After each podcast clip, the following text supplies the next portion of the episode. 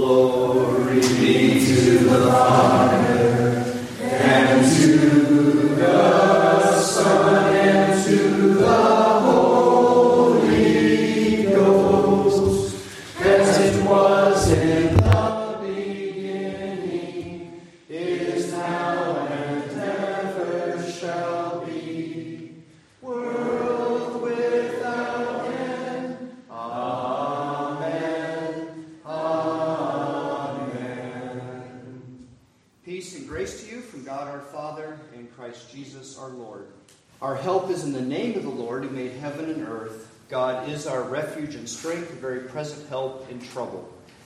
Therefore, we will not fear, though the earth should change, though the mountains shake in the heart of the sea, though its waters roar and foam, though the mountains tremble with its tumult. Let us pray. O God, be present with us always, and especially here today as we have gathered together to praise you and to worship you and to hear your word, receive your word. With your light and your spirit, guide our souls and our thoughts and all our actions, that we might follow Christ faithfully and obediently as we live in this world that is filled with many troubles, but also with the great joy of knowing our Lord and Savior. In his name we pray. Amen. So our hymn is number 53 Praise to the Lord the Almighty.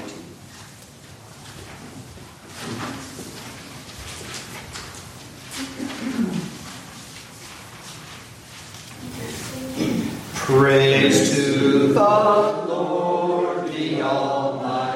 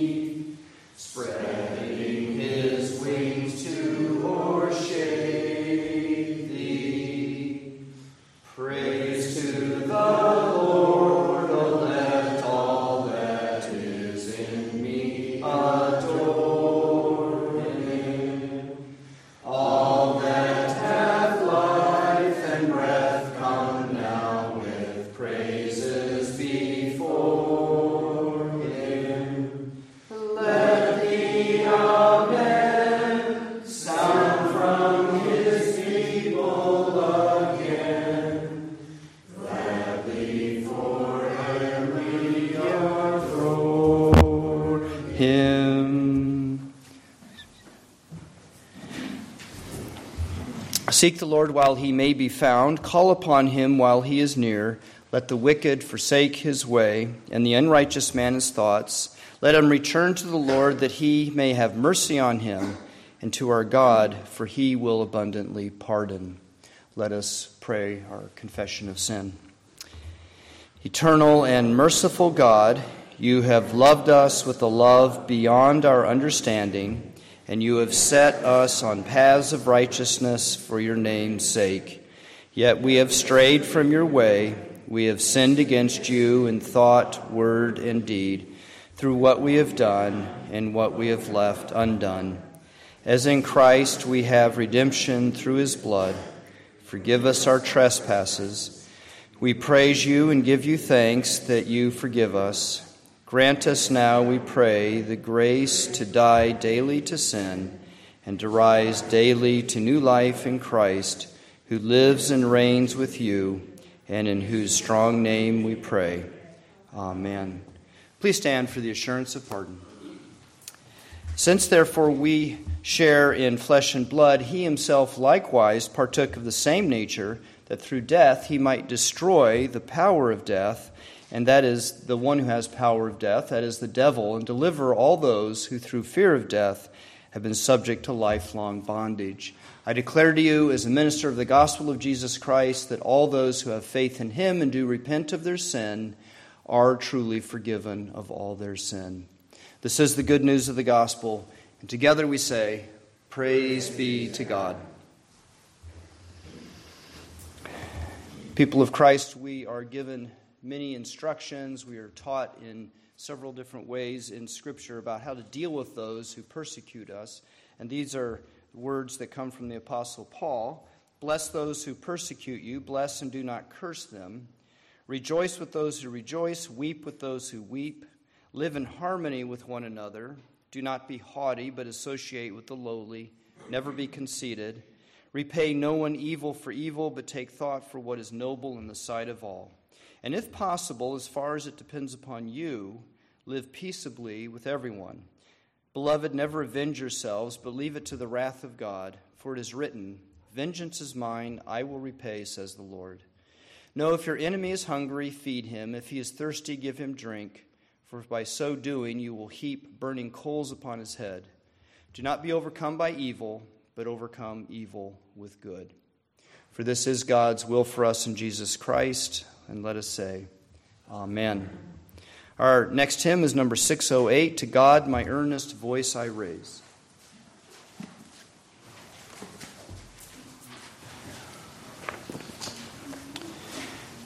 To, to God, let me get, let me get started.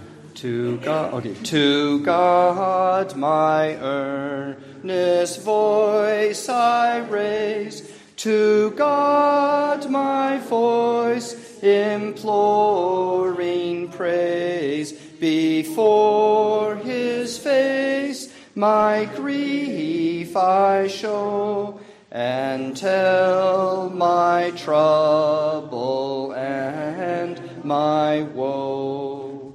When gloom and sorrow compass me, the path I take is known to thee, and all the toils that foes do lay to snare thy servant in his way.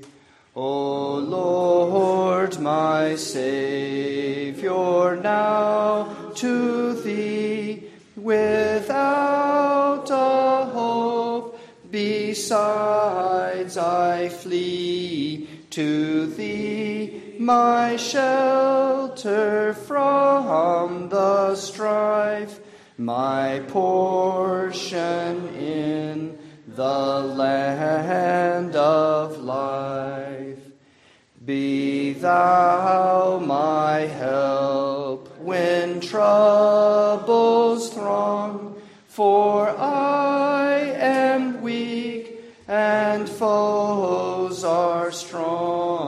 My captive soul from prison bring and thankful praise praises I will sing.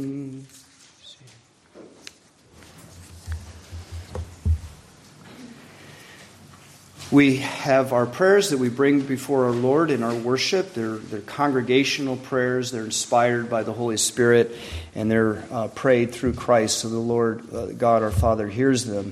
And there are many concerns um, in this world. I know that you have in your own life and that you see going on around us. And there's an insert in the bulletin mentioning um, some other concerns going on in other in India, but other parts of the world. So let us join our prayers together and pray for these things.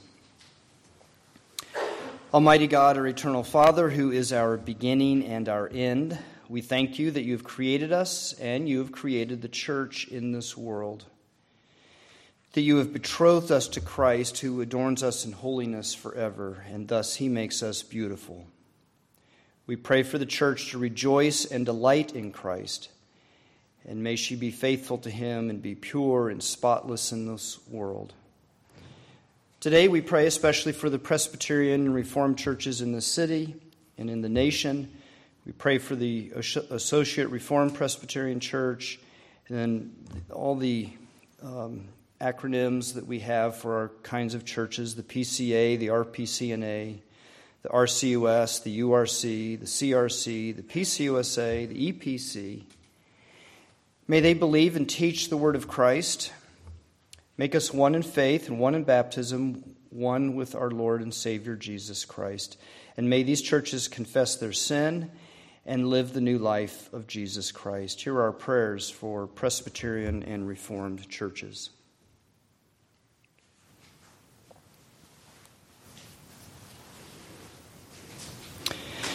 Blessed Lord, who was and is and is to come, who has promised that heaven and earth will be made new, we pray for our life in the society where we live.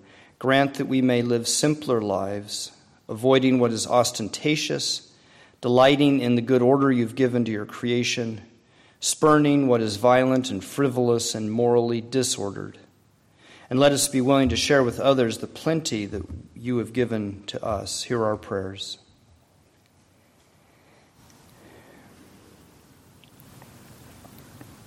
Lord of heaven and earth, to whom every authority is subject, we pray for the rulers of this earth, particularly the leaders of China and Russia and the United States. We pray for a de escalation of military uh, bravado and also the cessation of the oppression of people where hundreds of thousands are imprisoned for doing no wrong and many are killed. We pray for the removal of leaders who act wickedly, and we pray for good government in these countries. Give peace, even a provisional peace where there is no peace. Bring justice where there is no justice. We do pray for the people in Lamapur, Lanapur, uh, India, and for the Christians in particular who are being attacked, and pray that you would stop these attacks. We also think of our own nation and just this, the trouble that um, Hawaii has had to face. Lahaina Maui um, and that island and the fires and the people who have to recover. Hear our prayers for all of these.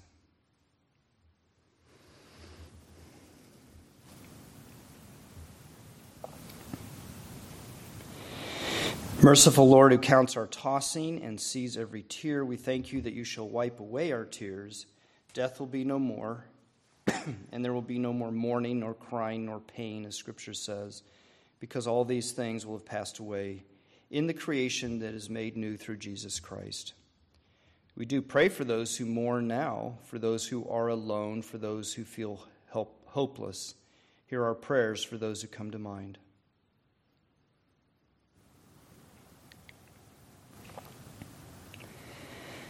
Our great Redeemer, we pray for those among your people who are in dispute, who are angry and upset, churches that are or have some kind of strife going on within them, or uh, pastors and elders of one church not getting along. We pray you would bring humility and reconciliation, repentance, confession of sin, and forgiveness. Hear our prayers for those we know.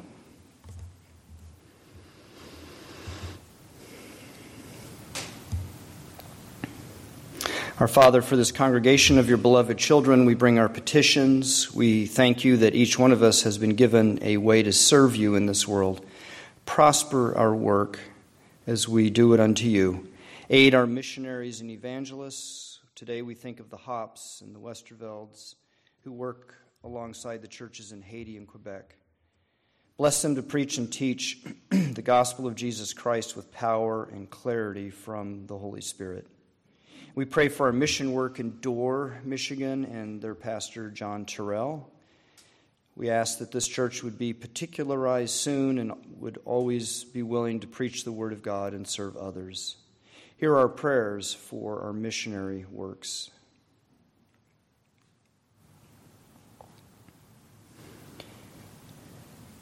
And for the congregation of Providence OPC, which worships you and serves you and calls upon you, Look with your gracious favor upon those who are sick or in distress or with other needs.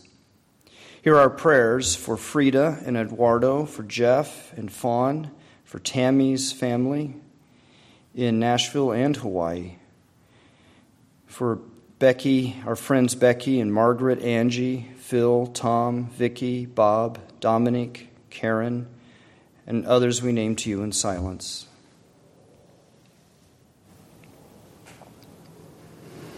Give wisdom and discretion to those who assist them. Bless all the means used for their recovery, or give them peace in their weakness.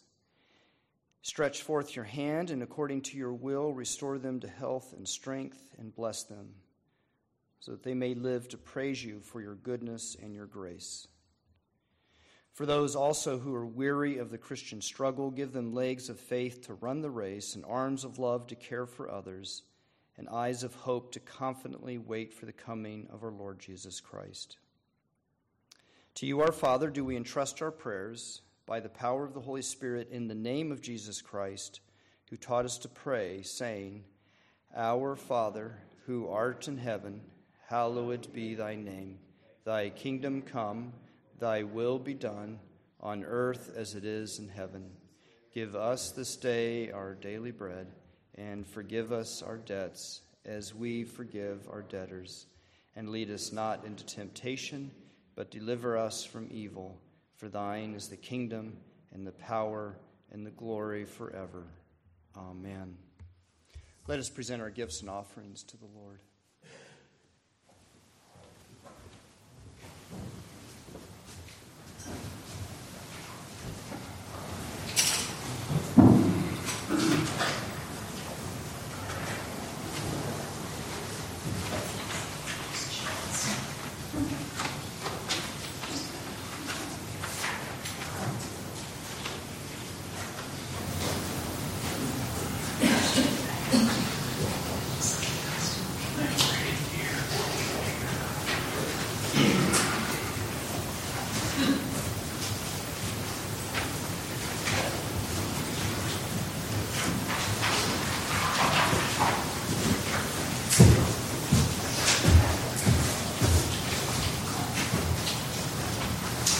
Please stand as we pray the prayer dedicating our offering.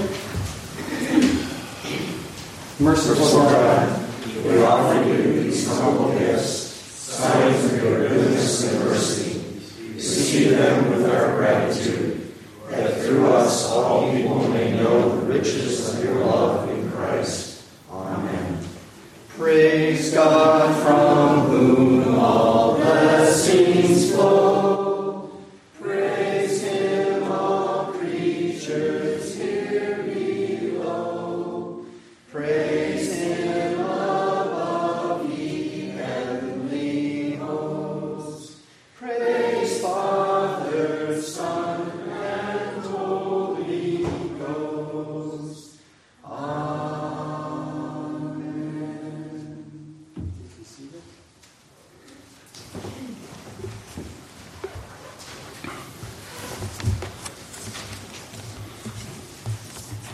And now let's pray our prayer for illumination.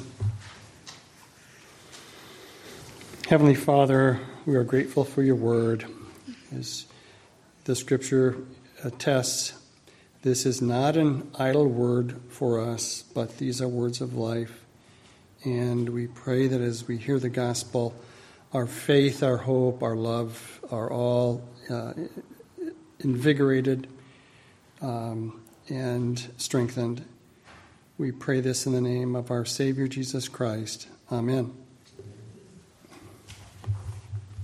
We continue our reading in Daniel.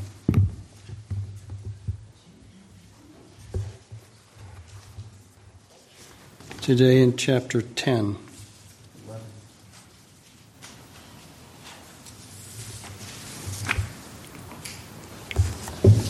That's right. Do I start in 10? Yeah, that's right. Yeah, we begin in 10 and we'll be going into chapter, reading chapter 11 as well. So 10, 18. Again, one having the appearance of a man touched me and strengthened me. And he said, O man greatly loved, fear not, peace be with you. Be strong and of good courage. And as he spoke to me, I was strengthened and said, Let my Lord speak, for you have strengthened me. Then he said, Do you know why I have come to you? But now I will return to fight against the prince of Persia. And when I go out, behold, the prince of Greece will come. But I will tell you what is inscribed in the book of truth.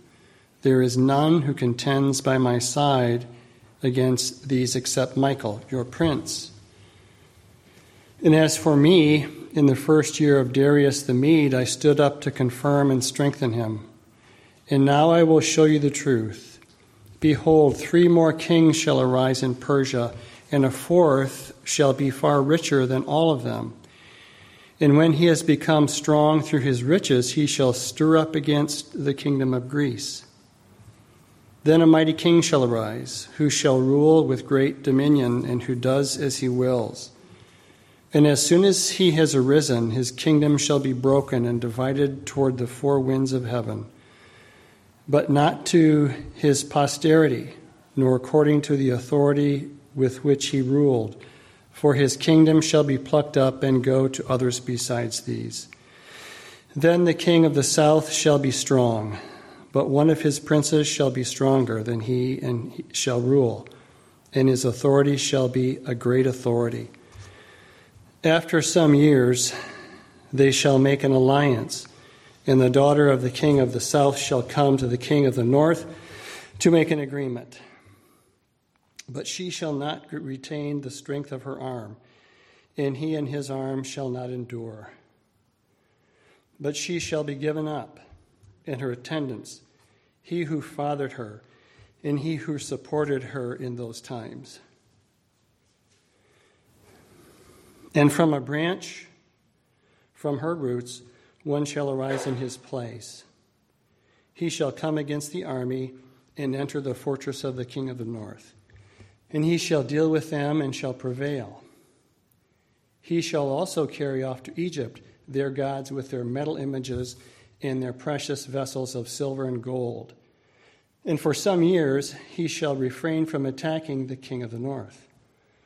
Then the latter shall come into the realm of the king of the south, but shall return to his own land.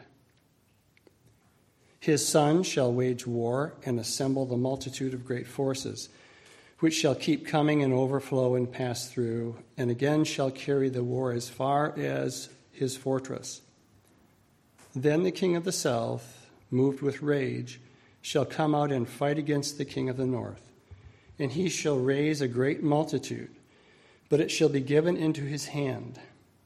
And when the multitude is taken away, his heart shall be exalted, and he shall cast down tens of thousands, but he shall not prevail. For the king of the north shall again raise a multitude greater than the first. And after some years he shall come on with a great army and abundant supplies.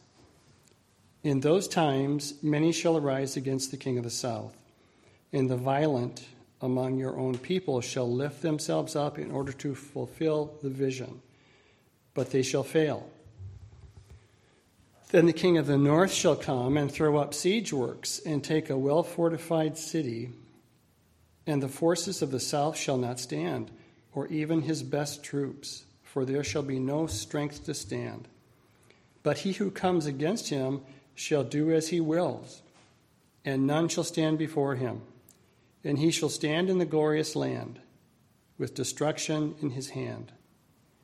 He shall set his face to come with strength, the strength of his whole kingdom, and he shall bring terms of an agreement and perform them. He shall give him the daughter of women to destroy the kingdom, but it shall not stand or be to his advantage. Afterward, he shall turn his face to the coastlands and shall capture many of them. But a commander shall put an end to his insolence.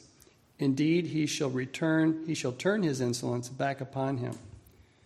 Then he shall turn his face back toward the fortresses of his own land. But he shall stumble and fall and shall not be found. Then shall arise in his place one who shall send an exactor of tribute for the glory of the kingdom. But within a few days he shall be broken, neither in anger nor in battle. In his place shall arise a contemptible person to whom royal majesty has not been given. He shall come in without warning and obtain the kingdom by flatteries. Armies shall be utterly swept away before him and broken, even the prince of the covenant. And from the time that an alliance is made with him, he shall act deceitfully, and he shall become strong with a small people. Without warning, he shall come into the richest parts of, parts of the province, and he shall do what neither his fathers nor his fathers' fathers have done, scattering among them plunder, spoil, and goods. He shall devise plans against strongholds, but only for a time. And he shall stir up his power and his heart against the king of the south with a great army. And the king of the south shall wage war with an exceedingly great and mighty army, but he shall not stand, for, for plots shall be devised against him. Even those who eat his food shall break him. His army shall be swept away, and many shall fall down slain. And as for the two kings, their hearts shall be bent in doing evil. They shall, break, they shall speak lies at the same table, but to no avail. For the end is yet to be at the time appointed. And he shall return to his land with great wealth, but his heart shall be set against the holy covenant and he shall work his will and return to his own land. At the time appointed, he shall return and come into the south, but it shall not be this time as it was before. For ships of Kittim shall come against him, and he shall be afraid and withdraw, and shall turn back and be enraged and take action against the holy covenant. He shall turn back and pay attention to those who forsake the holy covenant. Forces from him shall appear and profane the temple and fortress, and shall take away the regular burnt offering. And they shall set up the abomination that makes desolate. He shall seduce with flattery those who violate the covenant. But the people who know their God shall stand firm and take action. And the wise among the people shall make many understand though for some days they shall stumble by sword and flame, by captivity and plunder. When they stumble, they shall receive a little help, and many shall join themselves to them with flattery, and some of the wise shall stumble, so that they may be refined, purified, and made white until the time of the end, for it still awaits the appointed time. And the king shall do as he wills he shall exalt himself and magnify himself above every God, and shall speak astonishing things against the God of gods.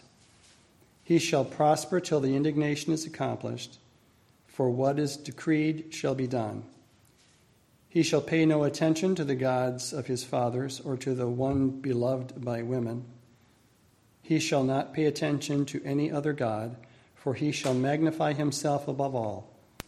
He shall honor the God of fortresses instead of these. A God whom his fathers did not know, he shall honor with gold and silver, with precious stones and costly gifts. He shall deal with the strongest fortresses with the help of a foreign god. Those who acknowledge him shall load, he shall load with honor. He shall make them rulers over many and div- shall divide the land for price. At the time of the end, the king of the south shall attack him, but the king of the north shall rush upon him like a whirlwind, with chariots and horsemen, and with many ships. And he shall come into countries and shall overflow and pass through. He shall come into the glorious land, and tens of thousands shall fall, but these shall be delivered out of his hand Edom and Moab, the main part of the Ammonites. He shall stretch out his hand against the countries, and the land of Egypt shall not escape. He shall become ruler of the treasures of gold and of silver, and all the precious things of Egypt. And the Libyans and the Cushites shall follow in his train. But news from the east and the north shall alarm him, and he shall go up with great fury to destroy and devote many to destruction. And he shall pitch his palatial tents between the sea and the glorious holy mountain.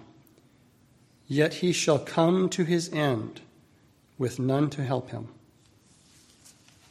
Let's turn to our Psalter response in the bulletin, Psalm 34.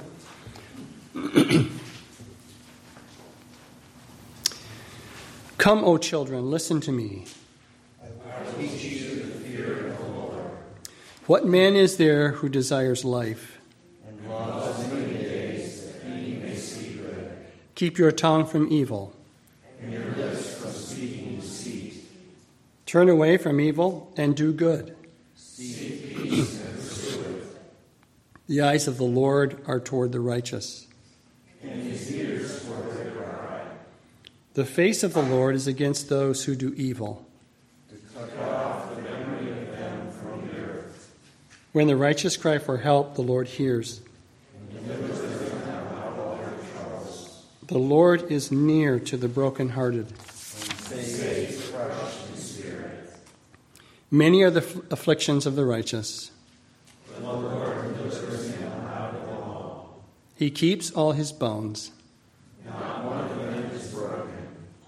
Affliction will slay the wicked. The Lord redeems the life of his servants.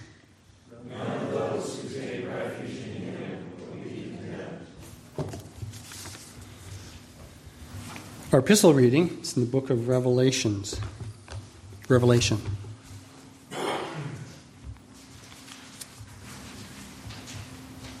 Chapter 7.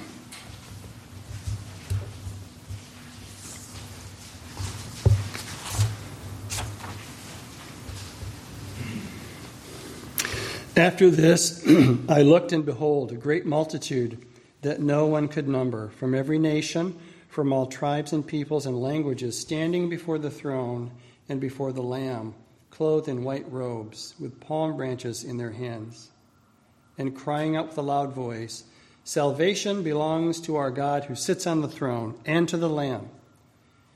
And all the angels were standing around the throne and around the elders and the four living creatures. And they fell on their faces before the throne and worshiped God, saying, Amen. Blessing and glory and wisdom and thanksgiving and honor and power and might be to our God forever and ever. Amen. Then one of the elders addressed me, saying, Who are these, clothed in white robes, and from where have they come? I said to him, Sir, you know. And he said to me, these are the ones coming out of the great tribulation. They have washed their robes and made them white in the blood of the Lamb. Therefore, they are before the throne of God and serve him day and night in his temple. And he who sits on the throne will shelter them with his presence. They shall hunger no more, neither thirst any more. The sun shall not strike them, nor any scorching heat. For the Lamb in the midst of the throne will be their shepherd, and he will guide them to springs of living water, and God will wipe away every tear from their eyes.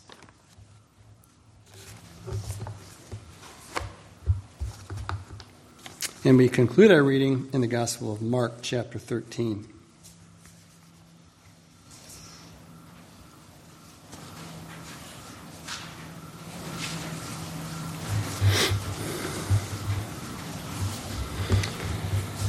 But when you see the abomination of desolation standing where he ought not to be, let the reader understand.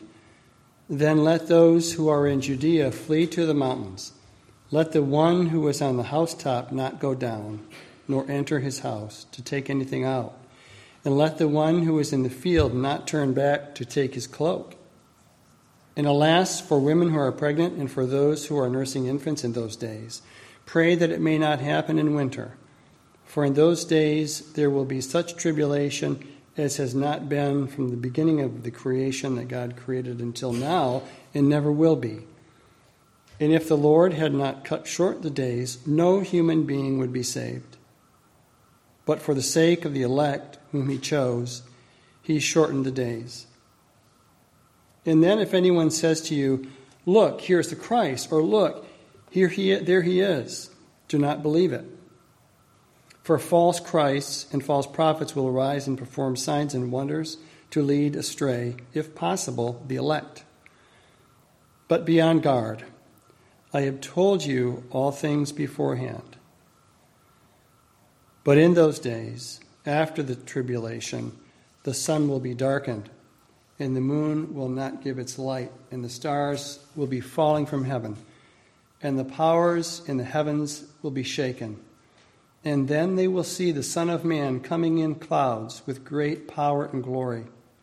And then he will send out the angels and gather his elect from the four winds, from the ends of the earth to the ends of heaven. The word of the Lord.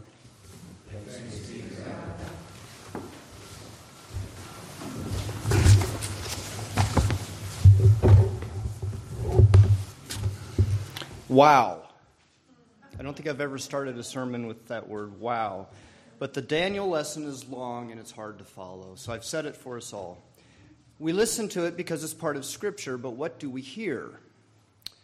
There's plenty of indirect language in chapter 11. It talks about many kings. Verses 5 and 6 are a good example. It says, Then the king of the south will be strong, but one of his princes shall be stronger than he and shall rule, and his authority shall be a great authority. After some years, they shall make an alliance, and the daughter of the king of the south shall come to the king of the north to make an agreement. But she shall not retain the strength of her arm, and he and his arm shall not endure. But she shall be given up in her attendants, he who fathered her, and he who supported her in those times.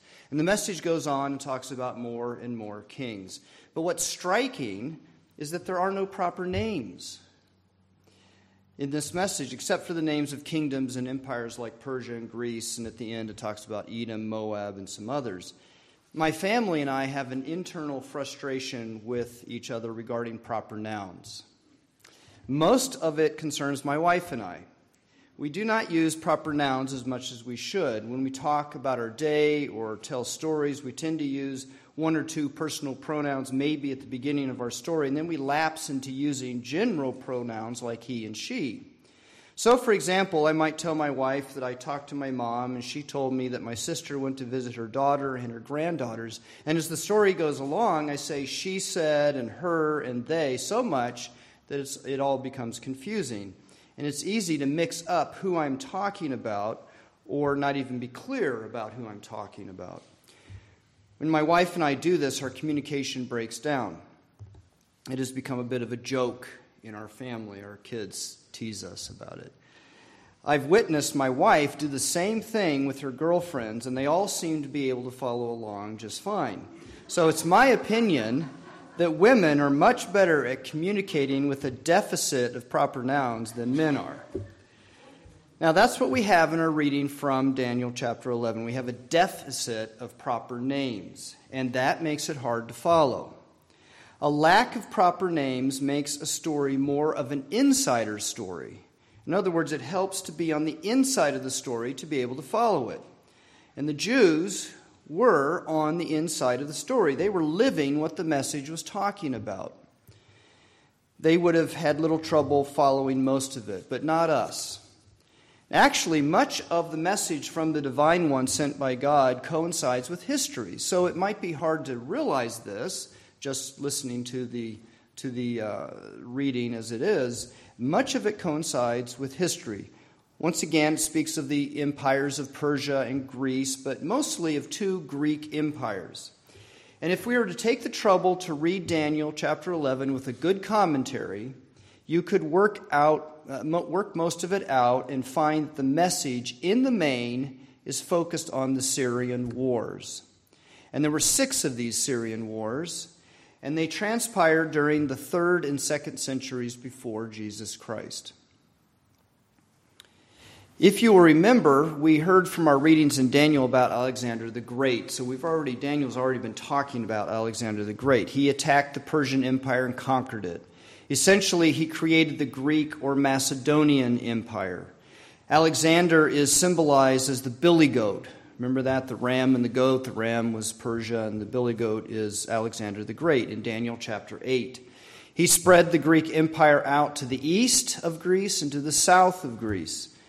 Alexander did not live long, and after he died, his generals divided up his empire into four regions.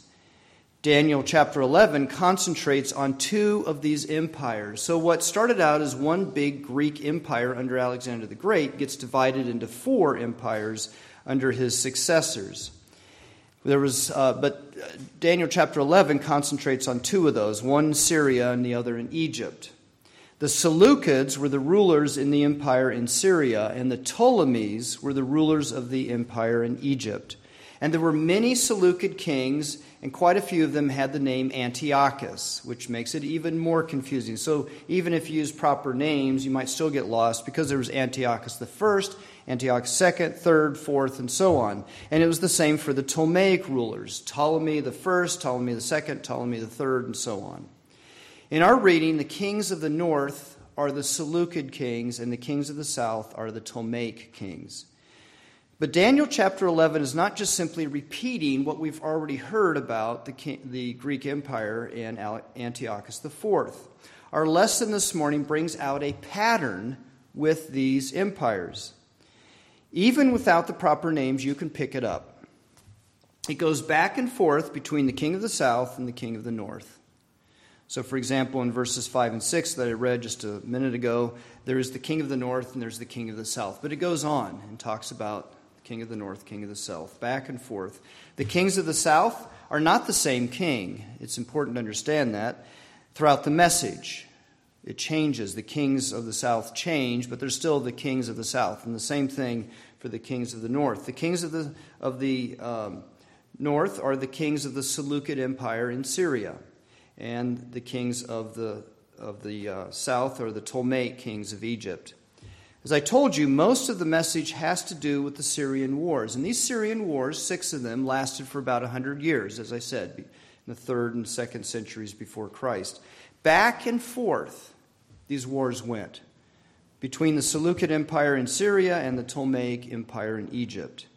And the divine message brings out this back and forth pattern during this time the king of Egypt would march against the king of Syria, and there would be a war.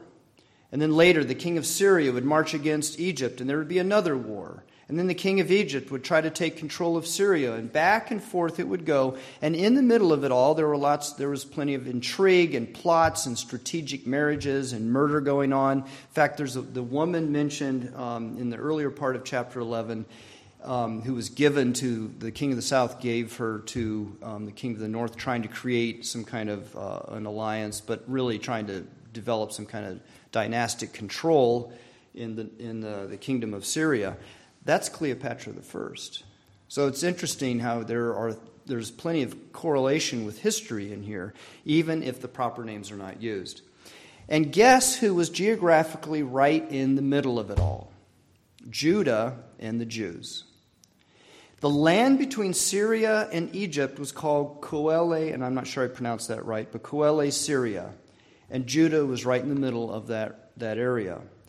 The way for Egypt to send an army by land to attack Syria was through the region where Judah and Jerusalem was. And the way for Syria to send an army by land to attack Egypt was through the region where Judah and Jerusalem were.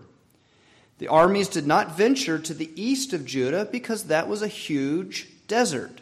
Nobody wanted to go that way. And nor did they venture to the west of Judah, at least not by land, because that was the Mediterranean Sea. So if they wanted to go by land, they had to go by what is called a land bridge a strip of land that led to Syria in one direction and Egypt in the other. And this land bridge is exactly where Judah was located.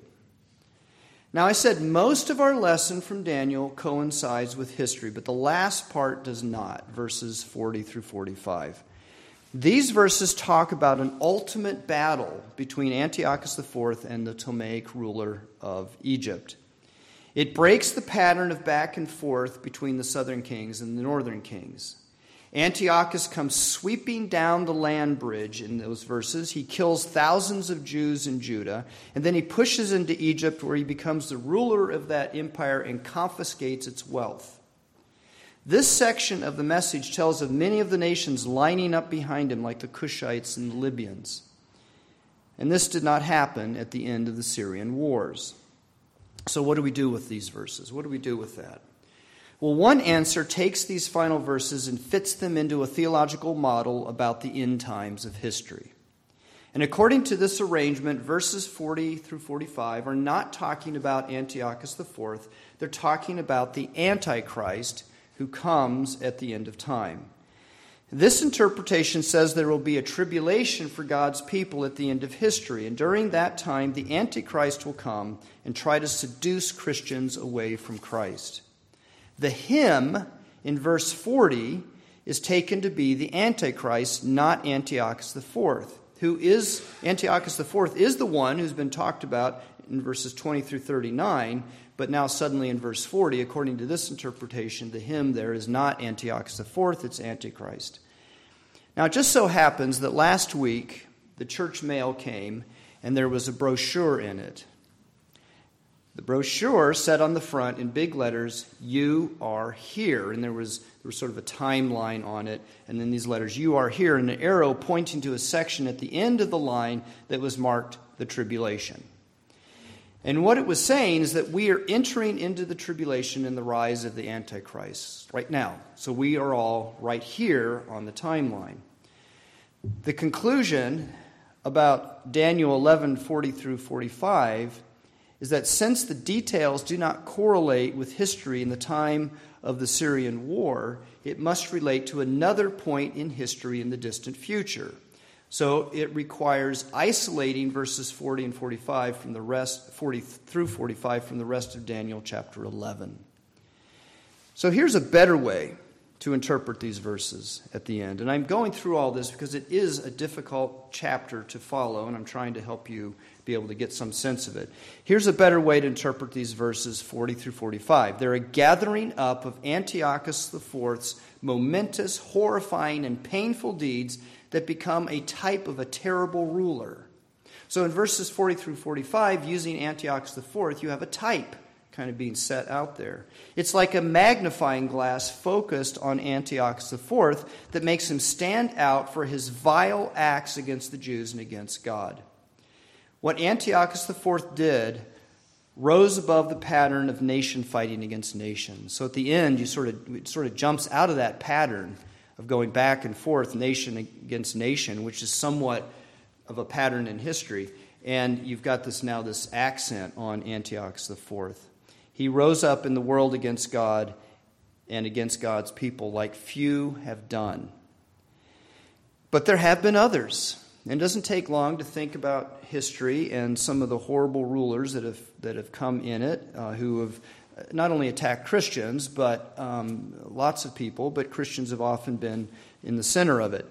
The Roman Caesar Nero is another one, and the book of Revelation marks him as particular evil, particularly evil. In the fourth century, the emperor Diocletian was a momentous, horrifying ruler for the Christians. The Ottoman Empire, uh, Ottoman army led by Sultan Muhammad II conquered the Christian city of Constantinople in 1453. And according to Leonard of Chios, who was an eyewitness there, so he wrote down his account, They pillaged the city and committed all kinds of atrocities against the inhabitants. And that's coming up through history. If you get to the modern times, Stalin was a particularly terrifying ruler, and so was Mao in China. And they committed horrendous, terrible acts against the people, the citizens of their own country, but that did include a lot of the Christians and churches that were serving there. They starved and killed millions, and Stalin committed uh, millions, tens of millions, into the gulags, and that included Christians. Both Stalin and Mao defied God. They both openly and, and uh, claim to be atheists and deny that there's a God. Today, Kim Jong un is another example of a ruler who escalates horrifying deeds against his citizens, Christians, and against God. So, the kind of description in verses 40 through 45 is not just for Antiochus IV in the days of the Jews, nor is it just for someone off in the future sometime ahead of us. It's a type for all rulers, terrifying rulers in the past, present, and future. We need a broad view of tribulation for the church. We don't need a narrow view. We need a broad view of tribulation for the church. Tribulation, or momentous crises inflicted by horrible rulers, has been happening in the church from the days of Jesus until now. This is what Jesus is talking about in our gospel lesson from Mark. In verse 14, chapter 13, verse 14, Jesus says, When you see the abomination of desolation standing where it ought not to be, let the reader understand, then let those who are in Judea flee to the mountains. And Jesus uses Daniel to talk about Jerusalem, that, that abomination, desolation. That's a phrase from Daniel. And Jesus uses it to talk about Jerusalem and the Jews and the Christians who lived there and the horrifying attack by a ruler. Jerusalem was destroyed in 70 AD. And this is how I preached it. It wasn't too long ago that I actually preached this text from Mark. And um, this is what I said. In 66 AD, the Roman general Titus marched his troops into Judea and surrounded Jerusalem. The Romans laid siege to the city. It fell in 70 AD. The city was razed to the ground. The temple was de- desecrated and destroyed. According to Josephus, a Jewish historian who lived in the first century, the soldiers of Titus set up their standards in the temple and sacrifice, made sacrifices to the standards representing the different legions under Titus. And they acclaimed Titus as emperor. And that all happened in the temple, or what was left of it. It was another great evil, such as what Antiochus, uh, what Antiochus IV's men did in the temple back in the days of, um, of, of uh, Daniel. The Romans destroyed the temple and left the city in ruins. Titus was a ruler who brought terrifying tribulation upon the Christians and Jews in Jerusalem. Revelation talks about the horrifying crisis that came upon the church from Roman leaders like Nero and Domitian. Domitian was the, at the end of the first century. Domitian was a cruel ruler. He revived the emperor worship, and there was persecution of Christians who would not participate and this was a terrifying time for Christians. The Muslim armies pushing across North Africa in the 7th century was a time of tribulation for Christians in what is today Tunisia and Egypt. There have been times when rulers have been exceptionally terrible for the church, or at least they've allowed for a society to be exceptionally terrible to the church. And there have been other times when there's been relative calm for Christians. And the same thing for places. There have been places where Christians have suffered terrible tribulation, such as in the province of Manipur, India, while other places in the world are peaceful. We're relatively peaceful. There's a lot of ideological problems going on in our country, and, um, and, and maybe a storm cloud is off in the, in the distance there. But over in Manipur, India, they're running for their lives. Today, so we need a broader view of what tribulation means and is in this world than just what is happening to us in our place. So you have the insert in your bulletin about it. Um, that was supposedly told me not to post that online, so I didn't send it out to you by email, but I did uh, give it to you that way. I don't quite understand because when I searched it on the internet, it's it's talked about on the internet, but anyway, that's what they wanted. It's not the first time in India but it may be one of the worst outbreaks recently against the Christians. Uh, Manipur is a province in the north and a little bit to the east side of India, and it just has been a place where there's been great tension against the Christians who live there. And there are quite a few Christians and churches that live there, Protestant and Roman Catholic. So now it's come to a head, and surely that is a tribulation for the Christians who live there. And you can read the descriptions. It may not be caused by one terrifying ruler, but it is terrifying nonetheless. And there are stories about the police just stepping aside and allowing it to go. Presumably, the churches in Manipur, India, think that they're going through tribulation. If you were there, presumably you would see it as tribulation or a tribulation. So we must not be short sighted about the church undergoing tribulation. The church has had to face tribulation of various kinds from the beginning until now. And just because it's not happening to us Christians in one place does not mean that therefore it's only off in the future. More tribulation for the church will come in the future. Some of it may be extreme, but the church will suffer terrible rulers and horrific crises from the time when Jesus first came until he comes again at the end of history. We who follow Jesus Christ must pass through times of terrible rulers who attack the church and times of tribulation. Our Revelation reading tells us what John saw, the Apostle John. He saw the multitude of the church standing before the throne of God in blessedness. And the elder asked him if he knew who they were, and John said that he did not. Then the elder explained, explained, These are the ones coming out of the great tribulation. They have washed their robes and made them white in the blood of the Lamb. Some church doctrine has made them a separate group within the church.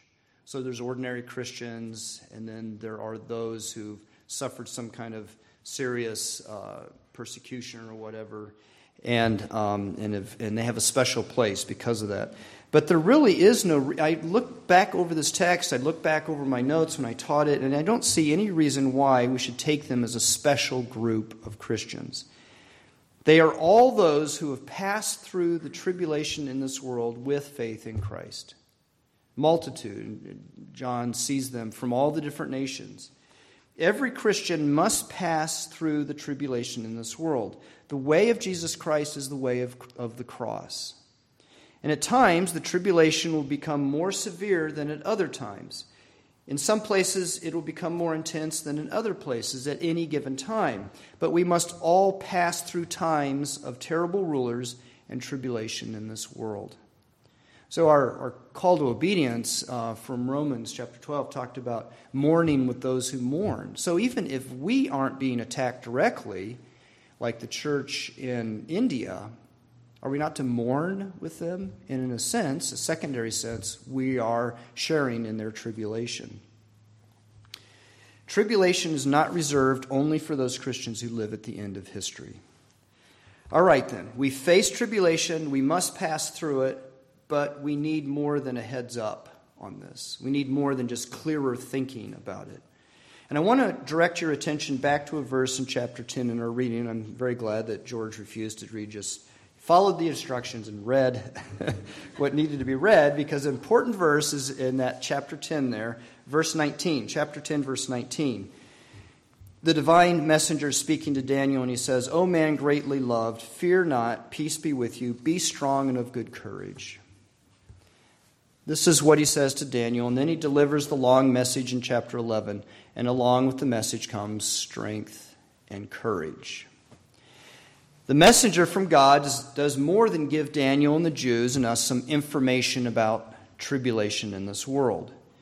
And some Christians spend an inordinate amount of time studying Daniel, especially the second half of Daniel, which includes chapter 11.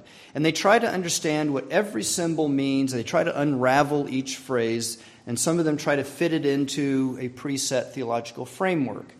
And elaborate charts have been created to trace out how these chapters relate to history.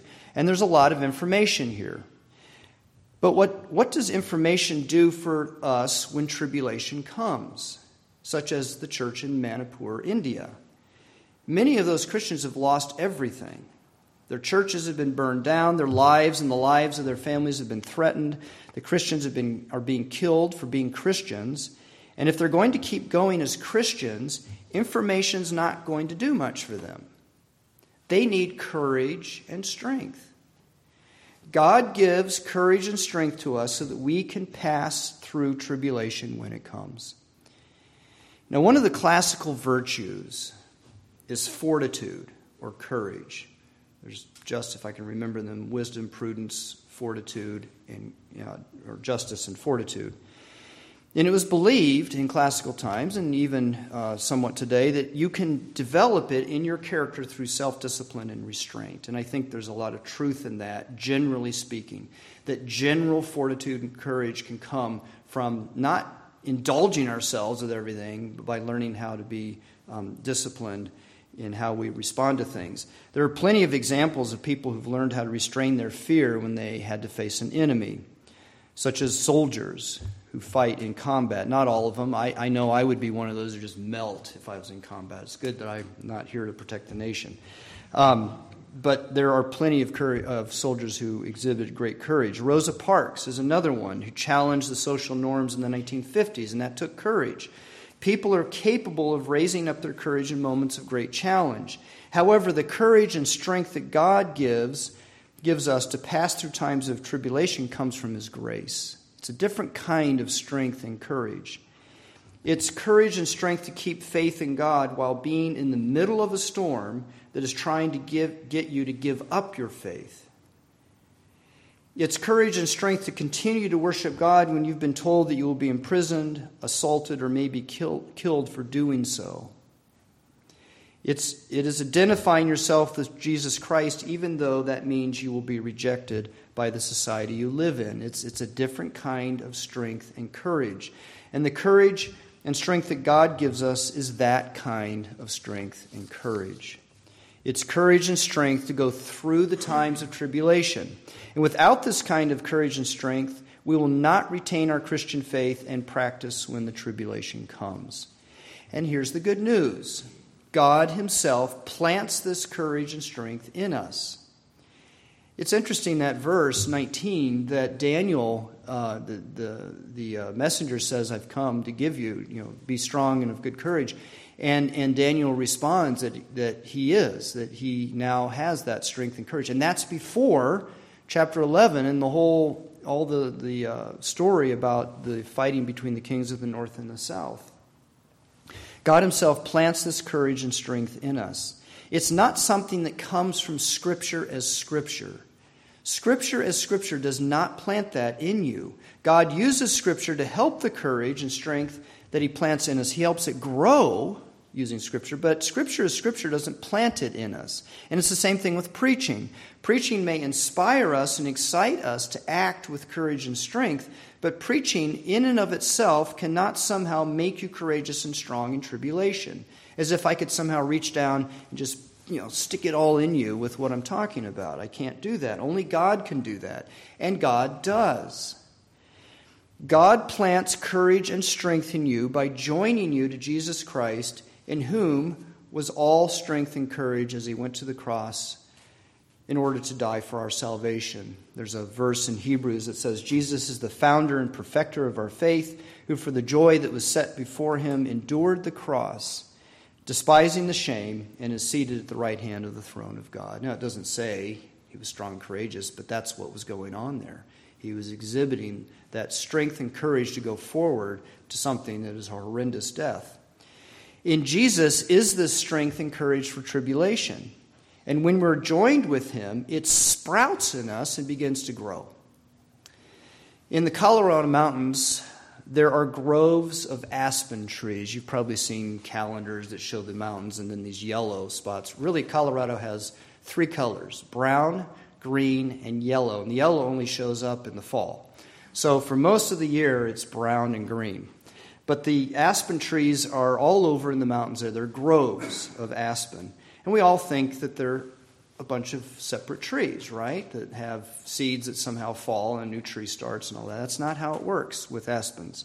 They're actually not a bunch of individual trees. Those groves are a single tree. They all share the same root system. They, the, the, the grove begins in one place and a tree begins, and then this massive root system starts, and new stems come up along the as the root system expands out. But you see, all those trees are really part of the same root. In the same way, the strength and courage that each of us receives from Jesus Christ is connected to Him. So we don't end up with our own individual kinds of strength and courage. It's all tapped in to Jesus Christ, strength and courage. And it's for all of us. We're all tapped into that same root, or John uh, 15 will talk about the same vine. We're branches of the same vine. So we're all tapped into Jesus' strength and courage. And that's the strength and courage God gives us to pass through the, the tribulations and crises that happen in this world. Pray for the courage and strength we need when we must pass through terrible times. Let us pray. Almighty God, you have given your only Son to be for us a sacrifice for sin and also our strength. Give us grace to receive thankfully the fruits of his redeeming work and to persevere through the tribulations of this life. Through Jesus Christ, your Son, our Lord, who lives and reigns with you in the Holy Spirit, one God, now and forever. Amen. Please stand. Let us confess our faith with the Creed. We believe in one God, the Father Almighty, maker of heaven and earth, of all things visible and invisible, and in one Lord Jesus Christ, the only begotten Son of God, begotten of his Father before all worlds God of God, light of light, very God of very God, begotten, not made, being of one substance with the Father, through whom all things were made. For us and for our salvation, bound from heaven, incarnate by the Holy Spirit of the Virgin Mary, and was made man, and was crucified also for us under Pontius Pilate. He suffered and was buried, and the third day he rose again according to the Scriptures and ascended into heaven, and is seated at the right hand of the Father. And he shall come again with glory to judge both the living and the dead, whose kingdom shall have no end. And we believe in the Holy Spirit, the Lord and giver of life, who proceeds from the Father and the Son, who with the Father and the Son together is worshiped and glorified, who spoke by the prophets. And we believe in one holy, Catholic, and Apostolic Church we acknowledge one baptism for the remission of sins, and we look for the resurrection of the dead and the life of the world to come.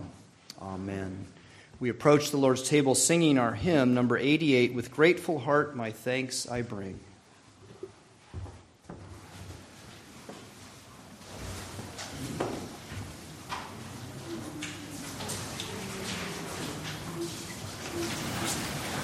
With grateful heart, my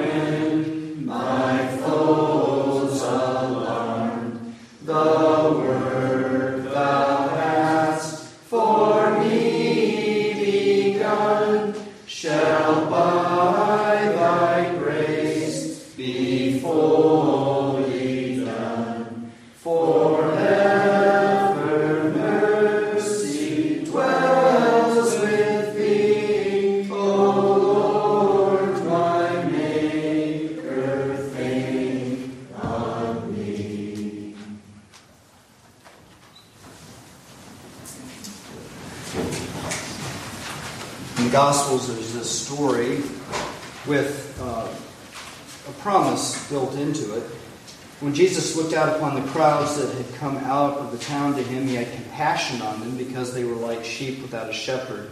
And he had them all sit down in groups upon the green grass. And then taking five loaves and two fish, he looked up to heaven and blessed and broke the loaves, gave them to the disciples to set before the people, and they all ate and were satisfied. Here's a story of Christ's compassion upon the people, feeding them, and they were satisfied. There's a promise in that. But as we come to his meal and eat the food that he sets before us, he satisfies our hearts and our restlessness and our longing for God. According to the, to the Lord's institution, this bread and cup is set apart from a common use to this holy use. Our Lord, on the night of his arrest, took the bread and blessed God. He broke it, gave it to his disciples, and he did the same the cup. We offer our thanksgiving to the Lord and we receive his nourishment for our new life with confidence in the promise of Christ, who also said, Truly, truly, I say to you, he who believes has eternal life. I am bread of life. We offer our thanksgiving to the Lord with confidence in his promise and with trust and faith and thanksgiving for what he's done for us.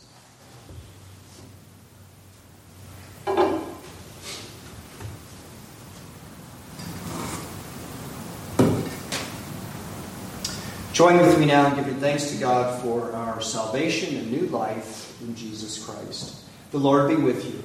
with you. Lift up your hearts. We lift them up to the Lord. Let us give thanks to the Lord our God. It is right to give him thanks and praise. Almighty God, our good Father, your face is turned towards your world. You've not rejected your creation, although you judge it, you have not just cast it aside. In love, you gave us Jesus, your Son, to rescue us from sin and death. Your word goes out to bring us into that fellowship that fellowship that extends from earth and into heaven, where angels sing your praise, and the, hope, uh, the Christians who've gone before us, such as those we've heard of in Revelation 7, join them in heaven's great song. And we join them now, that song that is in those few verses, few phrases um, that is being sung to you Holy, holy, holy Lord, God of power and might, heaven and earth are full of your glory. Father of all, we give you thanks for every gift that comes from heaven. Into the darkness, Jesus came as the light of your salvation. With his word and deeds, he touched those who were sinful with love, and he washed the guilty clean. We remember how the crowds came out to see your son, and yet at the end they turned on him. On the night he was betrayed, he came to table with his disciples to set out the meal for your people. We thank you that those disciples could eat that meal with him and that we can do the same now. We pray that as we do so, our communion with him would be realized by your Holy Spirit. So, Father, with this bread and this cup, we celebrate Jesus' death upon the cross in order to set us free.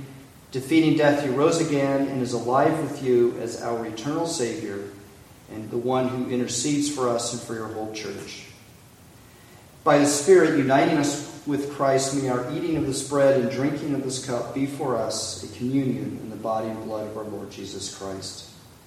May we and all who share this meal offer ourselves to live for you and be welcomed at your feast in heaven where all creation does worship you, Father, Son, and Holy Spirit. As we offer this prayer to you, we say together, Amen. The Lord Jesus Christ took the bread, and after giving thanks, he broke it. Said, This is my body given for you. Do this in remembrance of me. And in the same way, he took the cup, saying, This cup is the cup of the new covenant, sealed in my blood, shed for you for the forgiveness of sins. As often as you drink it, do this in remembrance of me.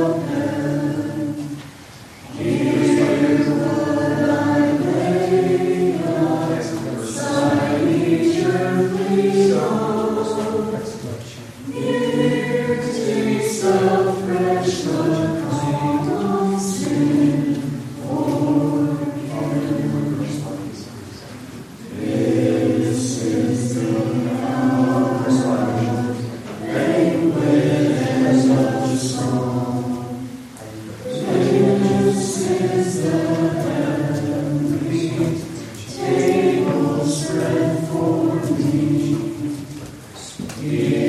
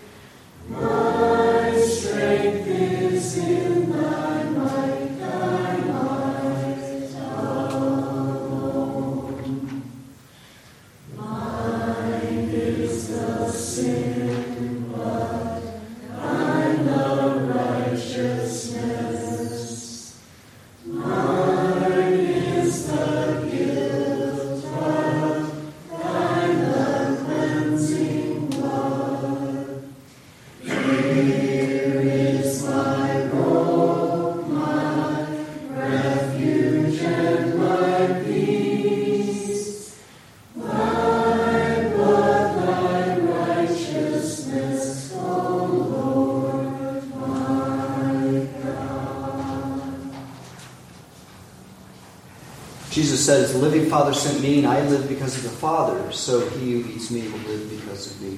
Take and eat this bread and drink this cup, and remember Christ's body and blood given for you, and receive it with faith and thanksgiving. Take and eat and drink.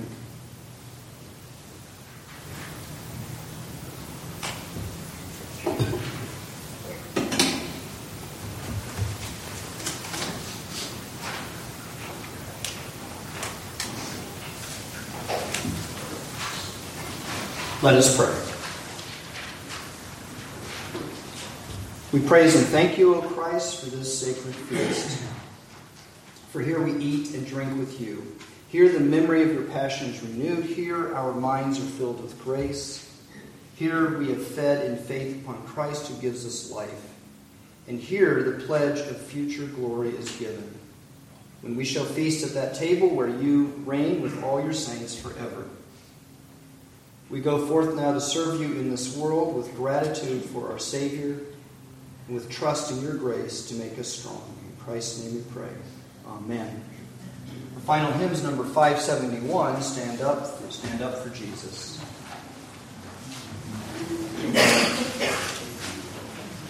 Stand up, stand up for Jesus, ye soldiers of the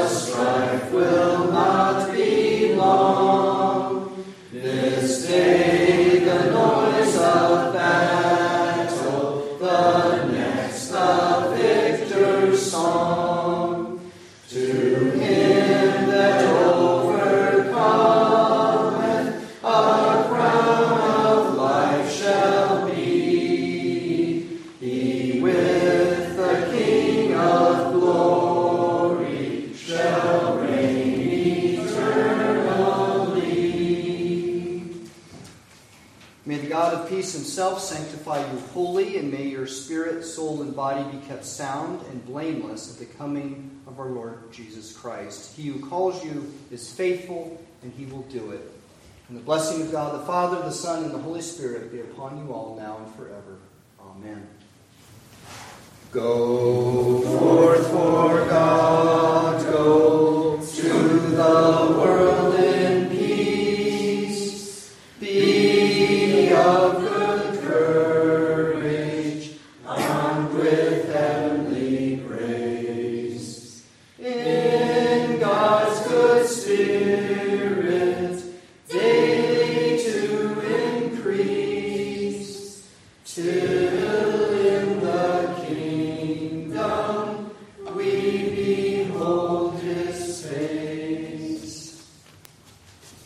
morning.